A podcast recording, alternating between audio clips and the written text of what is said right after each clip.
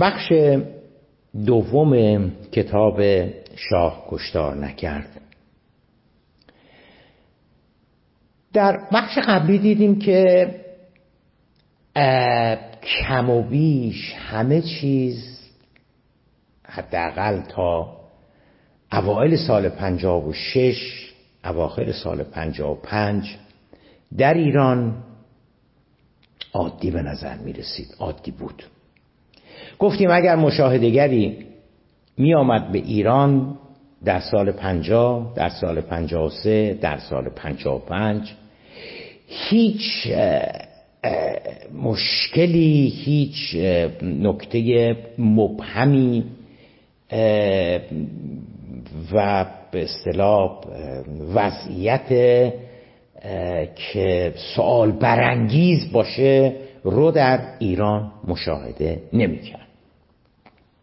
اما همون مشاهدگر اگر سال 56 می آمد ایران متوجه یه سری چیزا می‌شد. متوجه می‌شد مثلا نیروی انتظامی قابل توجه جلو دانشگاه جمع شدن جلو دانشگاه شریف جمع شدن جلو پلیتکنیک بازار. یه خود بیشتر دقت می‌کرد می‌دید که یه سری نامه های سرگشاده اعتراضی توسط رهبران اپوزیسیون خطاب به امیر عباس هویدا نخست وزیر و محمد رضا پهلوی نوشته شده. یه خود بیشتر تعمل می‌کرد می‌دید اعتراضات خیابانه در قوم در تبریز در اصفهان ظاهر شده. و چیزهایی که اصلا سابقه نداشتش در طی 25 سال. سلطنت از از کودتای 28 مرداد سال 32 به بعد طی اون 25 سال اصلا چنین چیزهایی سابقه نداشت و گفتیم که تا حتی تا عواست سال 57 نمی‌شد وضعیت رژیم شاه رو بحرانی توصیف بکنیم اما از عواست سال پنجاب و هفت واقعا دیگه داره حوادث و رویدادهای اتفاق میفته که باید بگیم یواش یواش رژیم شاه داره با بحران مواجه میشه. حالا ببینید علت این که من اینا رو دارم مطرح می‌کنم این هستش که می‌خوایم برسیم به اون سوال مهم و نهایی که وقتی که شاه متوجه بحران می‌شود چی کار می‌کنه؟ آیا اون گونه که طرفداران انقلاب اسلامی می‌گویند کشتار می‌کنه؟ یا اون که اخیرا ظرف چند سال اخیر مطرح شده طرفداران شاه حالا به وجود آمدن او کشتار نکرد چون حاضر نمیشه که دستشو به خون مردمش آلوده بکنه و با کشتار به حکومتش ادامه بده. می‌خوایم به اصطلاح با خود با خود زمان بیایم جلو که برسیم به این سوال ببینیم که این سوال این سوال از کی معنا و مفهوم پیدا می‌کنه که کشتار کرد یا نکرد. چون ببینید این سوال اگه ما سال پنجاه مطرح بکنیم سوال اصلا معنا نمیده. چون خبری نبود چیزی نبود که بگیم که او حاضر به کشتار میشه یا نمیشه. اگه بگیم سال پنجاه پنج این سوال مطرح بکنیم چیزی به وجود نیامده بود اتفاقی نیفتاده بود وضعیتی نشده بود که بگیم آیا شاه کشتار می‌کنه یا نمی‌کنه. بنابراین این سوال از چه زمانی بوده که واقعیت پیدا می‌کنه که شاه کشتار کرد یا یا نکرد. گفتیم که به نظر می‌رسه که شهریور شهریور اتفاقاتی میفته که دیگه نشون میده که رژیم وارد بحران شده یا با بحران خیلی جدی مواجه شده. راهپیمایی عید فطر بود در سیزده شهریور و راهپیمایی بزرگتری که روز پنجشنبه صورت می‌گیره و پنجشنبه شب آخر شب سران رژیم نخست وزیر و اینها جمع میشن و تصمیم می‌گیرن که در تهران و یه سری شهرهای دیگه اعلام حکومت نظامی بکنن به اصطلاح می‌خوان اوضاع رو کنترل بکنن. روز پنجشنبه در اون راهپیمایی که مردم می‌کردن مثل روز دوشنبه میگن که فردا یعنی جمعه 17 شهریور ساعت هفت صبح میدان میدان ژاله. خب حالا ادامه ادامه شاه نکرد رو براتون می‌خونم.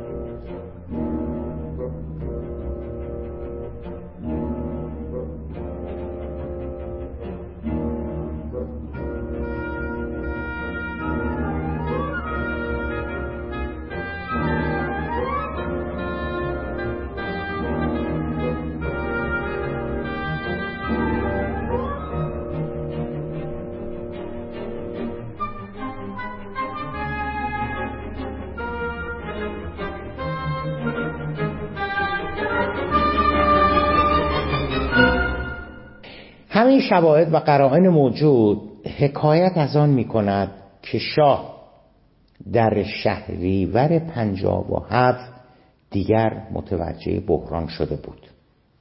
حالا البته کسان دیگری گفتند که اون روز دوشنبه سیزده شهریور و اون روز پنجشنبه شانزدهم شهریور شاه با هلیکوپتر میاد و بر فراز تهران پرواز می‌کنه و با چشمان خودش جمعیت رو می‌بینه.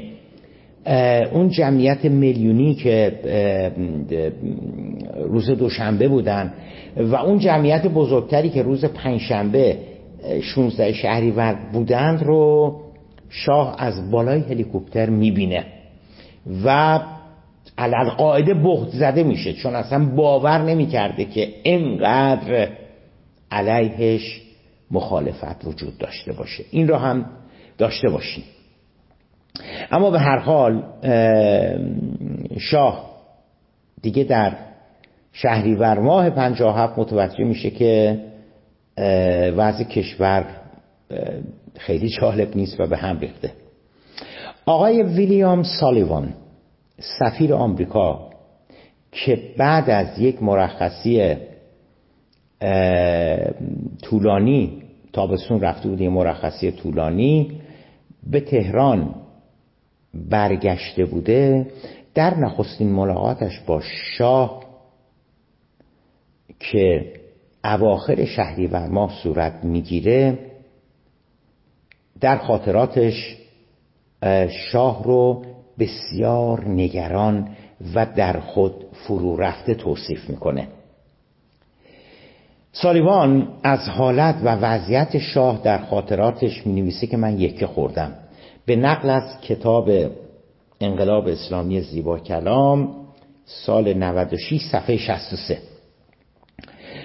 آنچه مسلمه است پس از شهریور ما شاه برای نخستین بار در طول سی و هفت سال سلطنتش متوجه می شود که مخالفت مردم با او و حکومتش بسیار گسترده تر از آن است که شاه هرگز تصور می کرده. خب حالا می‌رسیم به سوال که اصل کتاب هستش. پرسش کلیدی آن است که شاه پس از پی بردن به این واقعیت که رژیمش حکومتش سلطنتش با بحرانی جدی روبرو شده یعنی خودش از بالای هلیکوپتر دیگه جمعیت رو می‌بینه. سالیوان هم که میگه که تو ملاقات ماتش برده بود بخ زده شده بود. شاه چه تصمیمی گرفته؟ و چه عکس عملی نشون میده حالا تا الان که نمی‌دونست. ولی الان که متوجه شده که چه هست و چقدر مخالف دارد الان چی کار می‌کنه؟ پاسخ به این پرسش یکی از مهمترین و کلیدی ترین نکات فهم فروپاشی رژیم شاهنشاهی می باشد طرفداران انقلاب معتقدند که او حالا بعد از اینکه می‌فهمه که با بحران مواجه است او تا آنجا که می‌توانست مقاومت کرد و با کشتار مردم سعی کرد تاج و تختش را حفظ کند. اما پس از ماهها مقاومت سرانجام متوجه می شود که نمی تواند جلوی سقوط رژیمش را بگیرد و لاجرم با تشکیل شورای سلطنت در آذر ماه و نخست وزیری دکتر شاپور و بختیار حکومت را واگذار نموده و کمتر از یک ماه بعد در 26 دی ماه از کشور خارج می شود. طرفداران وی که در سالهای اخیر یعنی مثلا نیمه دوم دهه دهه 90 95 به بعد در سالهای اخیر تعداد آنان افزایش یافته برعکس یعنی برعکس طرفداران انقلاب معتقدند که او بعد از آن که متوجه می شود که تنها راه حفظ تاج و تختش رویاروییش با مردم و کشتار وسیع معترضین است. حاضر به خونریزی نشده و از قدرت کنارگیری می کند موافقین وی موافقین وی مثالهایی از حکومتهایی می آورند که صاحبان قدرت در برابر خواست مردم با قوه قهریه ایستادگی کرده و حاضر به کنارگیری از قدرت نشدن. اینو طرفداران شاه میگن. اما شاه با اینکه اما شاه با اینکه ارتش شهربانی الان بهش نیروی انتظامی میگن اون موقع به شهربانی می‌گفتن. ژاندارمری حالا شده بخشی از نیروی انتظامی گارد جاویدان گاردی که محافظ به اصطلاح دربار بود حدود 70 هزار نفر می شدن گارد جاویدان ساواک سازمان اطلاعات و امنیت کشور از وی یعنی فرمان برداری بیچون و چراء اینایی که اسم بردم از وی قاطعانه حمایت می نمودند ازش طرفداری می کردند گوش به فرمانش بودند. معزالک حاضر به کشتار نمی شود و قدرت را واگذار می کند سوال کدام یک از این دو روایت متضاد درست هستند؟ روایت اول روایت طرفداران انقلاب. که خیر او کشتار کرد او مقاومت کرد او سعی کرد که همچنان بر قدرت باقی بماند. اما نیروی انقلاب جریان انقلاب بر او فائق آمد. یا نه؟ روایت طرفداران شاه که نه او از زمانی که متوجه شد مخالفینش خیلی زیاد هستند علا رقم این که ارتش و نیروی انتظامی و ساواک و تشکیلات امنیتی و اینها گوش به فرمانش بودند و هر فرمانی که می‌داد هر دستوری که می‌داد بیچون و چرا اجرا می‌کردن حاضر نشد کشتار بکنه. حاضر نشد مشت آهنین رو بیاره پایین و گفت بسیار خوب نمی‌خواین من میرم و رفت. کدامی که از این دو روایت متضاد درست می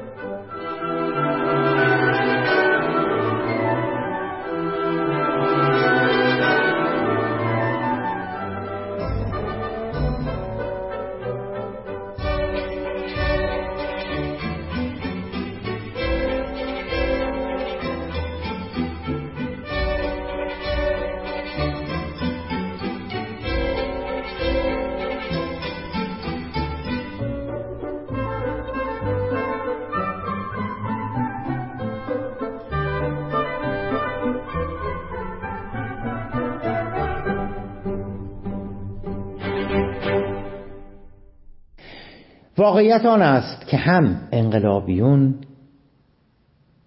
و هم طرفداران شاه هر دو بخشی از واقعیت را روایت می کنند و نه همه آن را. انقلابیون به کشتارهای 17 شهریور و 13 آبان به علاوه حملاتی که نیروهای نظامی در اهواز در قزوین در اصفهان و مشهد به مردم کردند استناد می‌کنن و میگن که پس اینا چیه؟ و آن رویدادها را دلیل اثبات ادعایشان مبنی بر اینکه شاه کشتار کرد. کی میگه شاه کشتار نکرد؟ شاه کشتار کرد ارائه می‌دهند. این واقعیتی است که چنین مواردی اتفاق افتاده. این واقعیتی است که 17 شهریور اتفاق افتاده 13 آبان اتفاق افتاده. حملات نظامیان در, در یک سری از شهرها اتفاق افتاده. اما اما انقلابیون به یک سری از واقعیت های دیگر توجه ندارند. از جمله اینکه مجموع کل شهدای دوران انقلاب یعنی مجموع سالهای 56 و 57 به 300 نفر هم نمی‌رسد. صد البته که حتی یک مرگ هم زیاد است.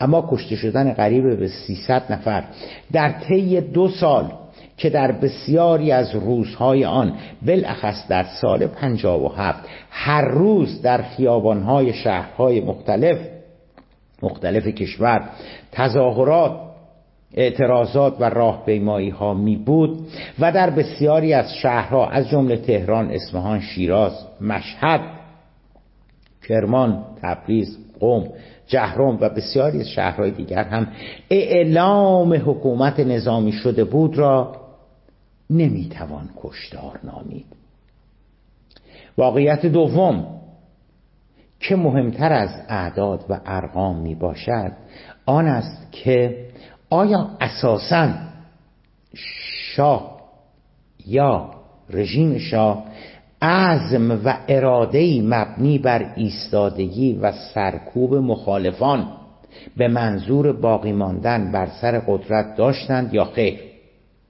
ببینید دارم میگم عدد و رقم هایی که بذاریم کنار سوال اساسی تری مطرح میشه.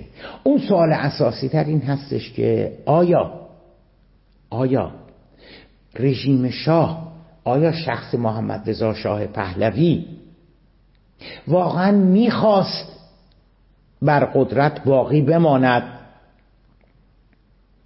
هدفش این بود که به هر قیمتی شده من می‌خواهم بر سر قدرت باقی بمانم یا اینکه نه چنین هدفی نداشته. ببینید درسته که من قبلا گفتم که شاه هم مثل هر صاحب قدرت دیگری دوست نداشته که قدرت رو واگذار کنه.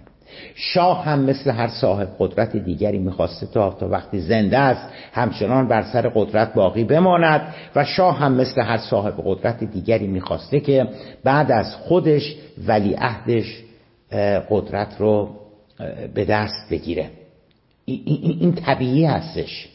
منتها سوال اساسی این هستش که وقتی این آدم با مشکل مواجه میشه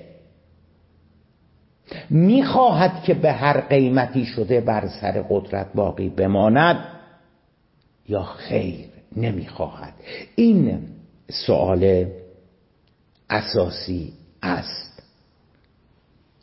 همانطور که پیشتر هم اشاره داشتیم شاه چه در سال 56 و چه در سال 57 و چه اساسا در تمام طول 37 سال حکومتش عقلا و منطقا می‌خواسته که فرمان روایی نماید.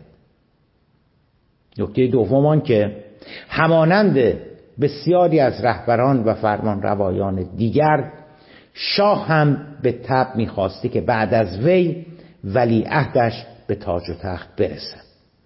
ما در این شکی نداریم. در این همیش تردیدی نیست. اما پرسش مهم پرسش مهم این است که از زمانی که شاه متوجه مخالفت های گسترده مردم با حکومتش می شود بگیم شهریور پنجاب و هفت آیا عزم و اراده قاطع و محکمی مبنی بر اینکه هر طور شده و به هر قیمتی که شده باید قدرتم را حفظ کنم در وی وجود داشته یا نه. در شهریور ماه یا هر زمان دیگری که شاه بالاخره متوجه جدی بودن اپوزیسیون می شود اگر مقامات نظامیش برای خاتمه دادن به اعتراضات درخواست مجوز سرکوب با گلوله و مشت آهنین می نمودند آیا شاه موافقت می کرد و چنین اجازه ای به آنان می‌داد؟ درست است که چنین مکالمه سریحی میان شاه و فرماندهان نظامیش نه در شهریور ما و نه در هیچ زمان دیگری در دوران انقلاب صورت نگرفته. اما اما شواهد و قرائن بسیاری که به آنها خواهیم پرداخت البته تو کتاب حکایت از آن می‌کنند که اگر فرماندهان نظامی و امنیتیش چه در شهریور ماه یا حتی در ماههای بعدی که اوضاع وخیمتر هم شده بوده چنین پیشنهادی به او کرده بودند او با سرکوب و کشتار موافقت نمی کرده.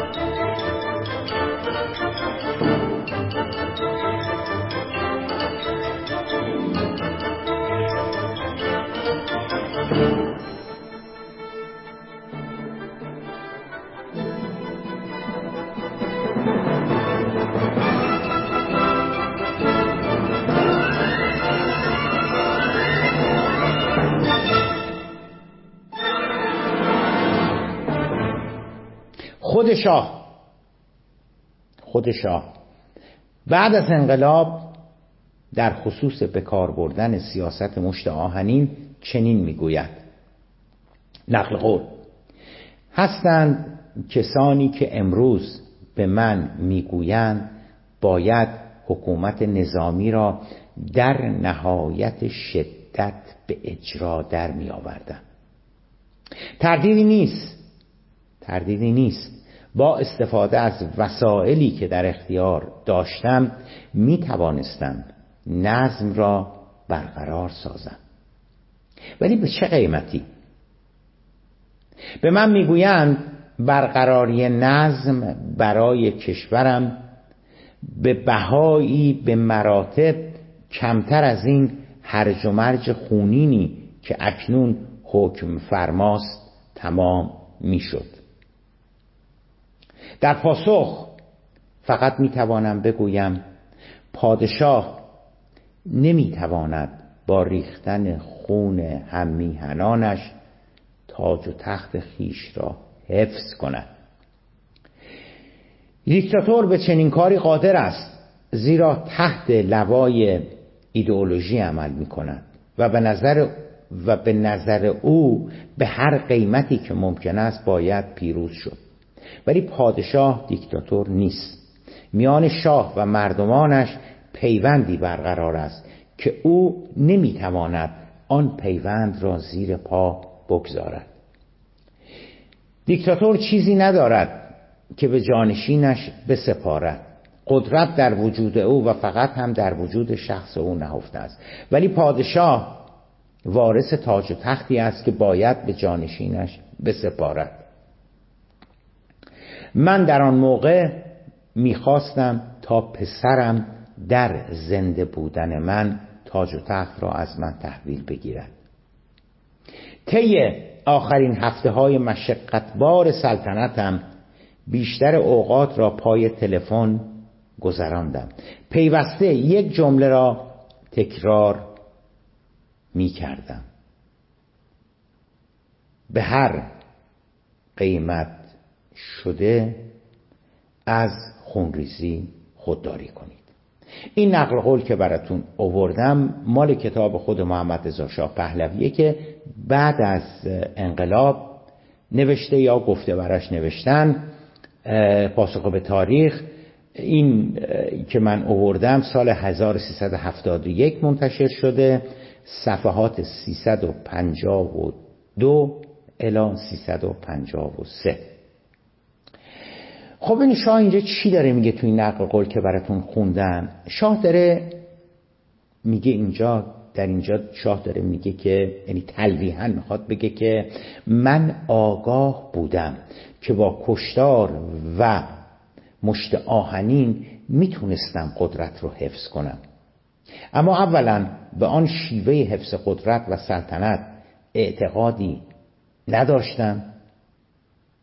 ثانیا داره به ما میگه که من نگران جانشینی ولی عهدم بودم که در صورت حفظ قدرت با کشتار و مشت آهنین چی میموند که من اون رو خواسته باشم تحویل ولی عهد بدم که بعد از من حکومت بکنه؟ ببینید ما ممکن است که با نظر شما موافقت نکنیم و استدلال نماییم که او بنابر ملاحظات و دلایل دیگری حاضر به کشتار و به کار بردن مشت آهنین نمی شود. به هر حال آنچه مسلم است و مستقل از آن که دلایل و انگیزه های شاه برای مخالفت با اعمال سیاست مشت آهنین کدام می بوده واقعیت آن است که سیاست برخورد جدی با معترضین و مخالفین صورت نمی‌گیرد می‌دونید چی دارم میگم دیگه؟ دارم میگم که ما چه استدلال شاه رو قبول بکنیم. چرا مشت آهنین به کار نبرده؟ چون خودش داره میگه که مثلا پادشاه نمی‌تونه با خون ریزی حکومت بکنه. برای ولی عهد من چه جور حکومتی بر جای میگذاشتم؟ من دارم میگم ما فرض می‌گیریم که اینا رو ما هیچ کدوم از شاه قبول نکنیم. بالاخره شما اینا رو از شاه قبول بکنیم. و چه ما اینا رو از شاه قبول نکنیم؟ دارم میگم واقعیت این هستش که کشتار و سیاست مشت آهنین صورت نگرفته. اتفاق نیفتاده.